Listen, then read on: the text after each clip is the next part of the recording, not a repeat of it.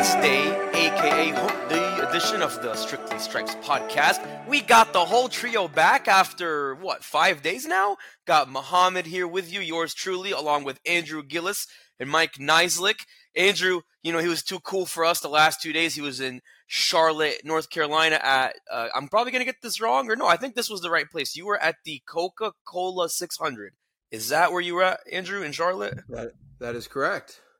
How was that? I don't know much about car racing or NASCAR, any of that. I don't even know if that's NASCAR, but what what was so cool about that? I know it got delayed to Monday from the weekend, so tell me what that was like.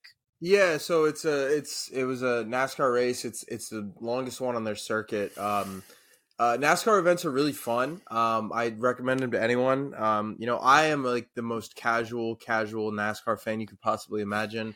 Like I probably could have told you like 15 or 20 drivers out of like a field of 42 and that wow. was it.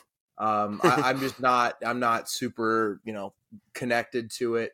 Um, but they're, they're just really fun days. Like, um, you know, I got lucky. Me and um, my buddy went down. We uh, we have a, a couple friends that live in Charlotte, um, so we were able to stay with them for free. Uh, that was really nice. We were able to do that. They were great hosts, and and they were not bothered at all by the fact that uh, the race got postponed. Um, NASCAR is a little bit different than like any other outdoor sport. If there is, you know, I, I, mean, if there is an ounce of rain on the track, they will send out track dryers to try and make sure that thing is dry um, for the for the race. But yeah, I mean, it's a really fun event. Like you can bring in your own coolers, so you can bring in beer, soda, water, food. You can bring in whatever you want um, it's uh, it's it's a really cool day. Um, and you know, if if you've ever been to a NASCAR race, you know what the you know what I'm saying. But like the noise that they make when they come around the turn, it's just it, it's unbeatable. It's it's a really cool thing. So um, glad I was able to do it. You know, it was fun to step away for a few days and and kind of go see all that and go do all that. So yeah, it was uh, it was a good time. Mike, are you a NASCAR guy? Do you like watch race like to watch racing? No, I've never watched a race in my life.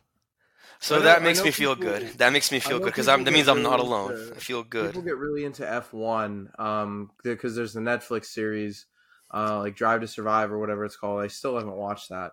Um, but like people, people get really into F1, and I, um, uh, I know that uh, like that that is becoming more and more popular. But yeah, I mean, like NASCAR used to be really popular. It's fading in popularity for sure, but uh, it's really fun. Um, they're just kind of fun, mindless activities to do for a day. I, I enjoy it a lot. Fun, mindless activities. Well, I will say Charlotte's a nice city. And a matter of fact, the last time I was in Charlotte, I unknowingly ran into Mike and didn't realize it until what three years later because we were both covering the Belk Bowl. I'd never met him. I didn't know he was there until we talked about it. I think on one of the very first podcasts we ever did back in October. Um, which is still funny to me just thinking about that. But yeah, that's a, that's a good place. Glad you had a good time. Jumping back into the Queen City, um, obviously the interesting talking point I wanted to ask you guys about. So first of all, I think we're all in agreement on this, but I have to make sure we're all in agreement. So of course, the biggest free agent on the market right now is DeAndre Hopkins. Cardinals cut him last Friday. He becomes a free agent once his papers processed on Tuesday. He hires an agent from Cleveland that same day let's just make sure we all agree that the Bengals will not and should not and will never consider DeAndre Hopkins on their team ever for yeah, now. There's just like there's just no room. It doesn't really make any sense. Um, you know, I don't know if you have the cap space. Um, you know, I looked this up on over the cap. They have fourteen point nine one million dollars in cap space. Um, that's fine uh, if you're going to do a multi-year deal. I just don't understand you know, kind of where you would do that. There's not really room for him, you know, unless you want to move T. Higgins or uh, Hopkins to the slot, or I mean, I guess you want to move Jamar to the slot. Like, I, it's just it just doesn't make sense. Uh, yeah, I don't. I mean, they, they weren't. You know, they have a full wide receiver room uh, and no spots to really fill. I don't. I don't think that there's any space for him. I don't think that it would work out contract wise either. Um, you know, not every free agent's consideration for every team, and you know, I don't think he's a fit with the Bengals. He's too old. He's going to turn 31 next week. He's too expensive. I mean, you look at how much dead cap the Cardinals are eating. I think it's almost what 23 million dollars, which is what Spotrac says he's worth annually. So too expensive, too old. Uh, I don't really trust his production. I'm not saying he can't play decently, but his last two years in Arizona are concerning, partially because he had a six game suspension for using performance enhancing drugs. And then the year before that, he missed the final four weeks of the year with a torn MCL. So injuries, age, concerns, not worth it. And at that point, if you're going to pay him all that money, why not just give it to T. Higgins? Why not just maybe, because we talked about yesterday, why not maybe try to negotiate something with Tyler Boyd if you want to keep him around for a little while longer, even if it's just for a year, two more years, because he'll be 30 next year. He's still 29, or he will be 29. It just doesn't make sense to me. But what I really wanted to talk about, though, now that we're all on the same page, is you know I think you think about all the teams that are considering him, like the Browns, or that he you know he could fit with the Browns, the Chiefs, the Bills, the Baltimore Ravens.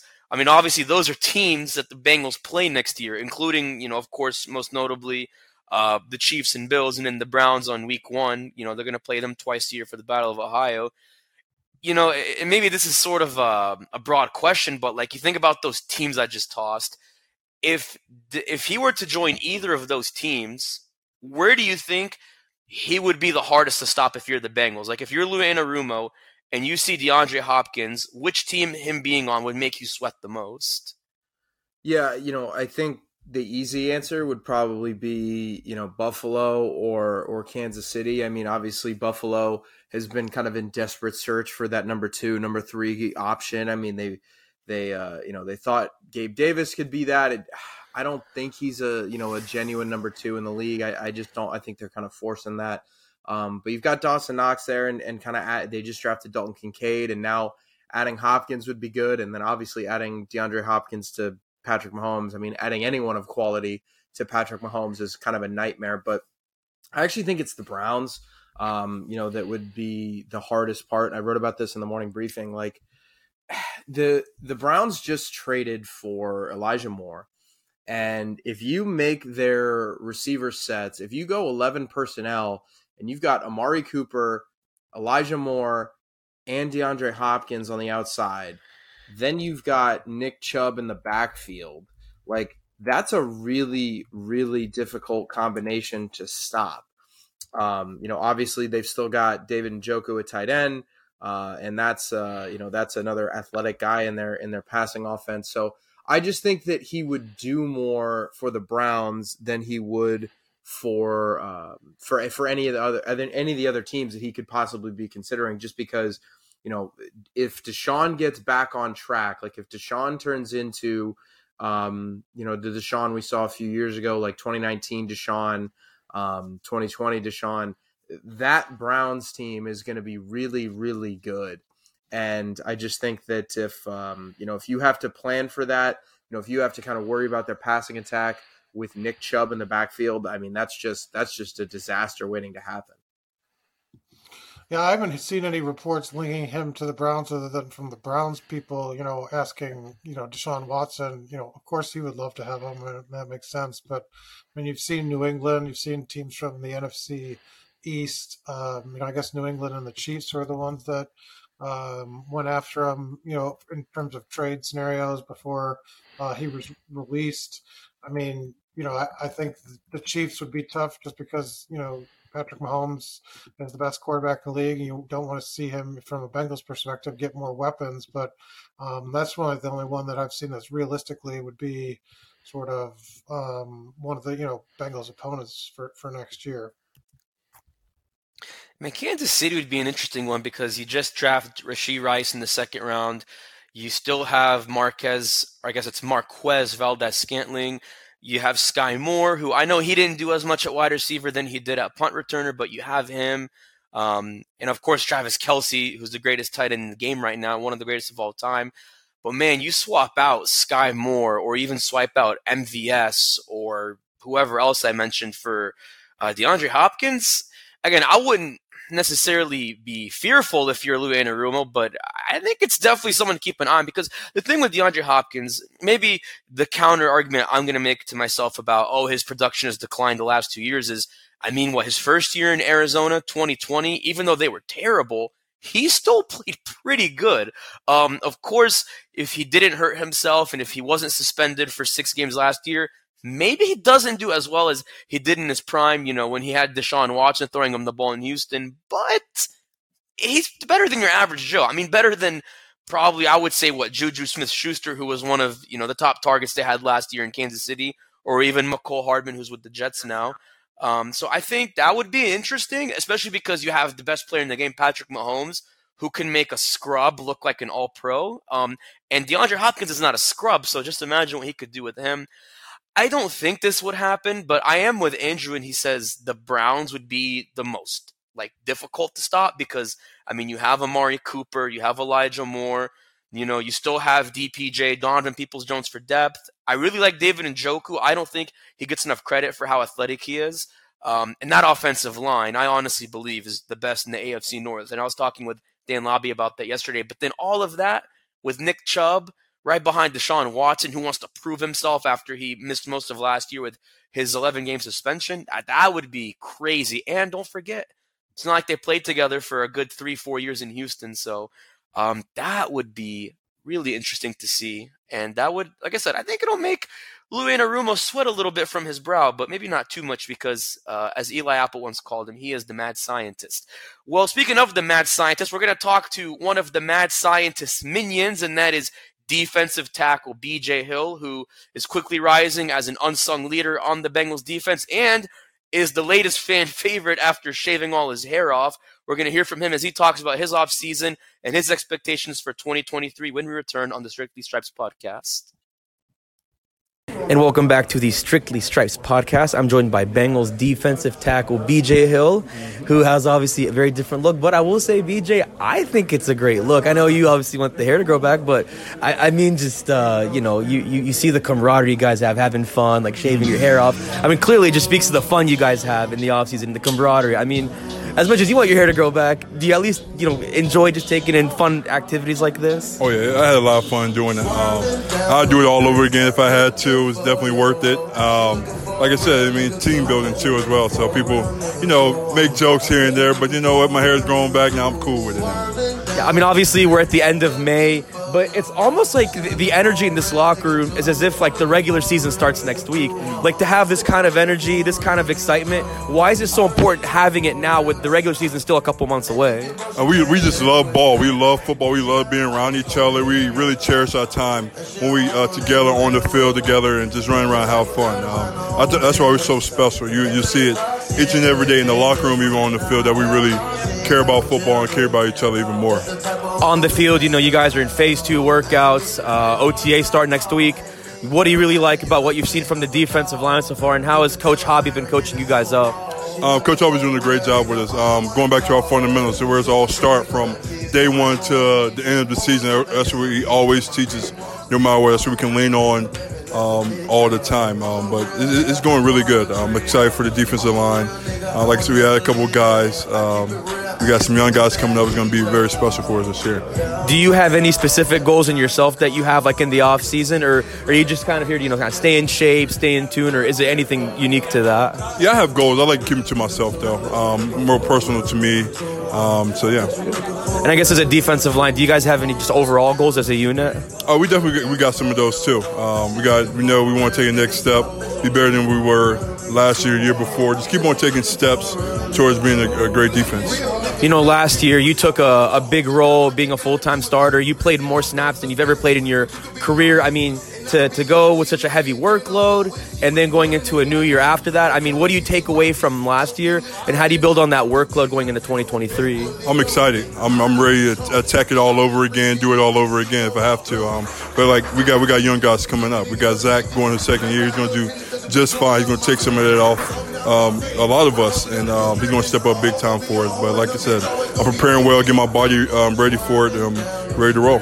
How much of a leap do you feel like you and DJ together as a front unit, just you two up front, you know, playing nose tackle? What kind of leap do you guys think you can take together next year? I think we, we were two of the best um, uh, duos in the league, man. Um, numbers speak. Um, us winning big games, helping us win big games. If you can find me two better, more power to you. But I don't think it's two better than me and him. Um, then you add Josh and Zach with it, man we, we really got a, a really good interior group. And on the other side, you guys obviously had Myles at edge rusher. You know, what have you seen from him, and how much juice is he already adding to your all's pass rush? Yeah, he's going to be great for us. Uh, he's still learning the defense, getting used to it, getting comfortable.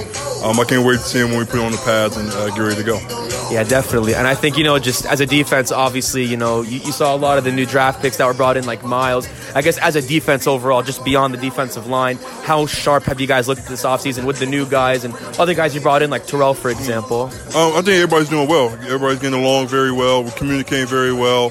Um, I think that's the most important part, the communication piece, where uh, right now, this time, we need to communicate before we put the pads on so we can get used to people's voices, how we communicate, how we just do different things. I think they're doing a, a great job in the back end. I guess my last question is now that you've been in Cincinnati for I guess almost two years now. Uh, going on pretty much going on my third year. Third year, yeah, yeah. that's right. Yeah, yeah. It, it, it, all runs together. Going on to your third year. I mean, what do you like to do in Cincinnati, especially once you guys get closer to the off season? Off season, what do you like to do? I mean, I know you're a big photography guy. What do you like to do besides that in your spare time? I, I love. I really love Cincinnati. Um, man, I, I just like to just hang out. Go. My favorite thing is to eat. I love good food. I like find new food spots to just try out. Um, that's that's pretty much my, my, my go to. But if I'm not in Cincinnati, if I'm in Charlotte, I like Ryan four wheelers, shooting guns, just a little bit of country stuff that's yeah. inside me a little bit. But yeah. I really truly love Cincinnati. I love being here. I love everything about it. You said uh, you're into food and stuff. Is there any like food here that you just absolutely love? Any spots that like you're you're high on? Um, I guess you could say like even the known places like you got Eno, you got Soto, you got Jeff Ruby's. Um, those of places probably my favorite, favorite three. Yeah, man. I was gonna say uh, Cincinnati. I've been here for well, almost eight months now, so I'm still learning the spots myself, and I'm yeah. sure everyone else listening to this is learning as well. But that's Bengals defensive tackle BJ Hill. BJ, really appreciate your time. Thank you so much for joining us. Oh yeah, thank you. Don't go away. We'll be right back on the Strictly Stripes podcast.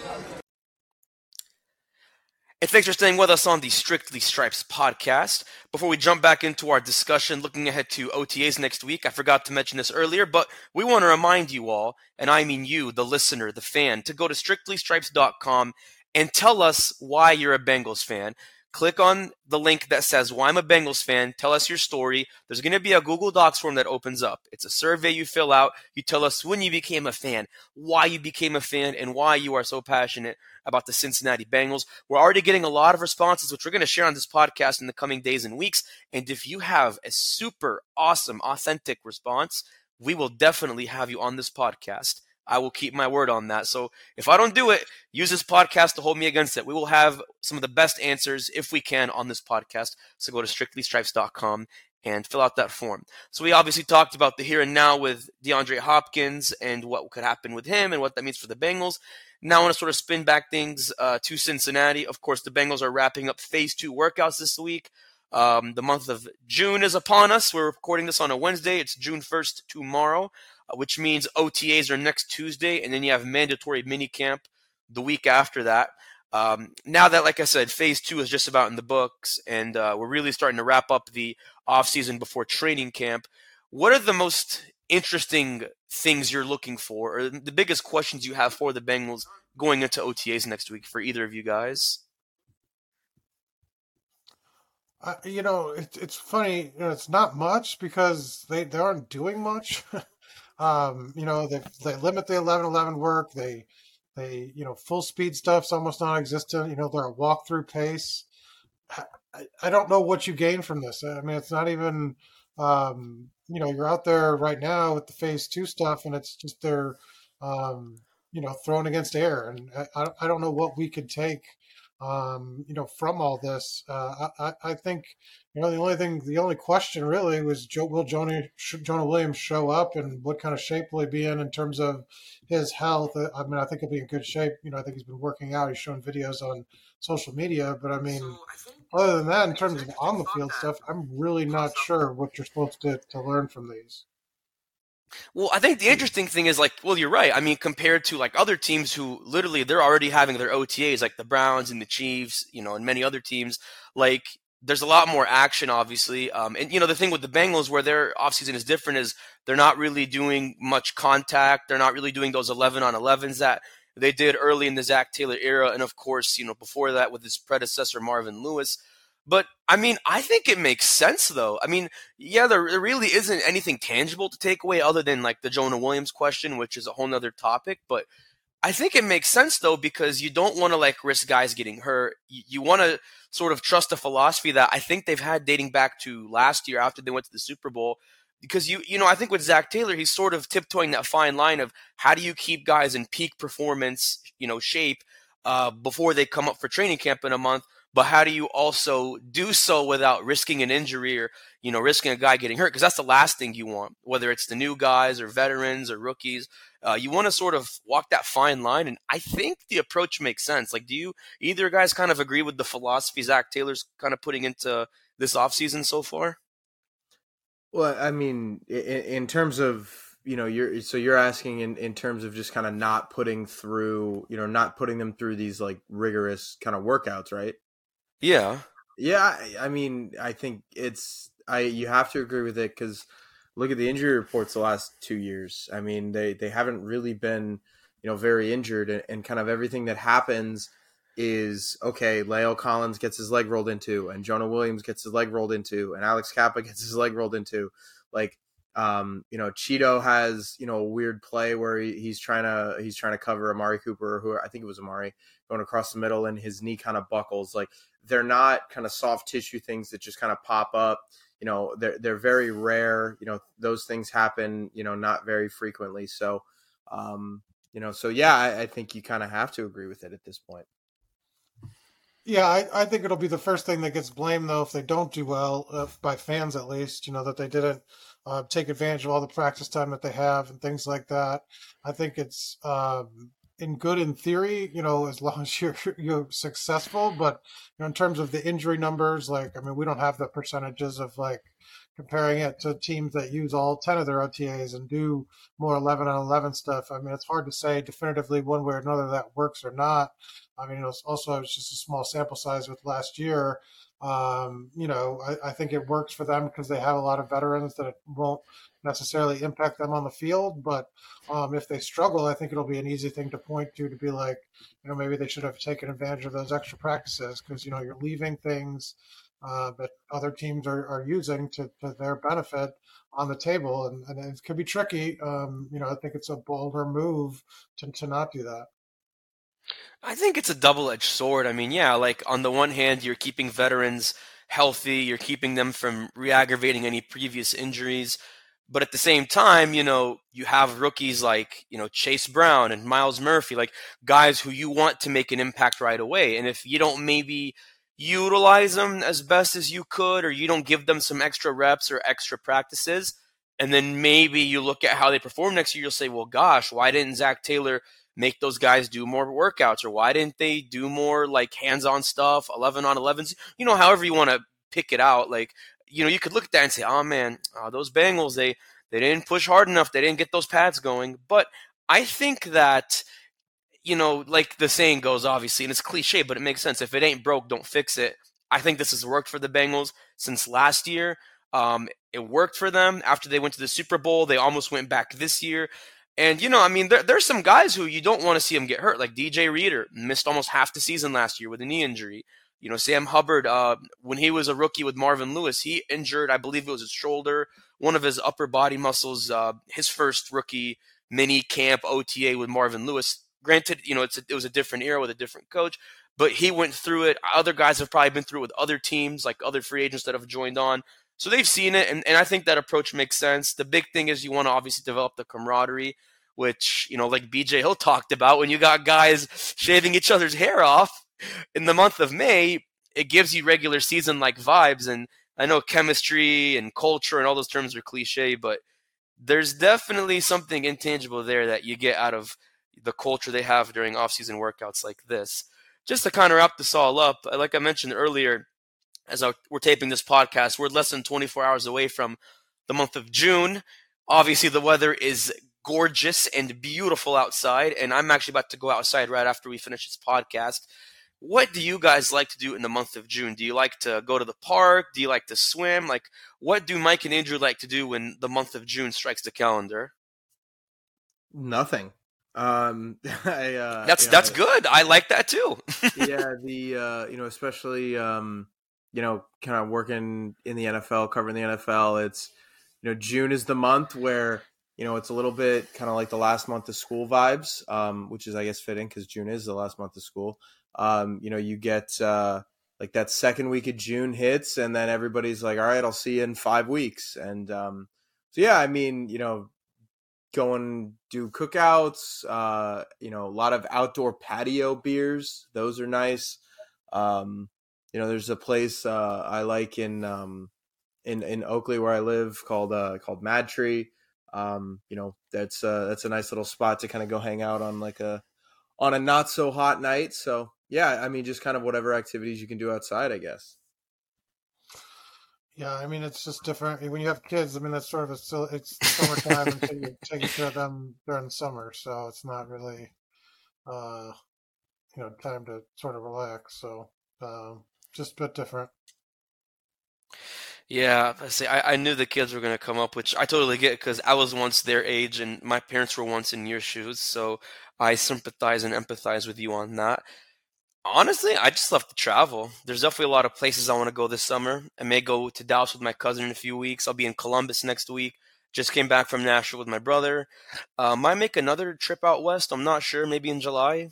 Hint, hint. Uh, I don't know. But I love to travel, which I didn't get to do a lot, obviously, with COVID and stuff. So I've been doing more of it in the past calendar year. So I am going to be on the road again. But don't worry, we'll still be here, and we will be back here tomorrow and for the rest of the week, all the way through the rest of OTAs and minicamp. But once again, for myself, Mike, and Andrew, I'm Mohammad Ahmad.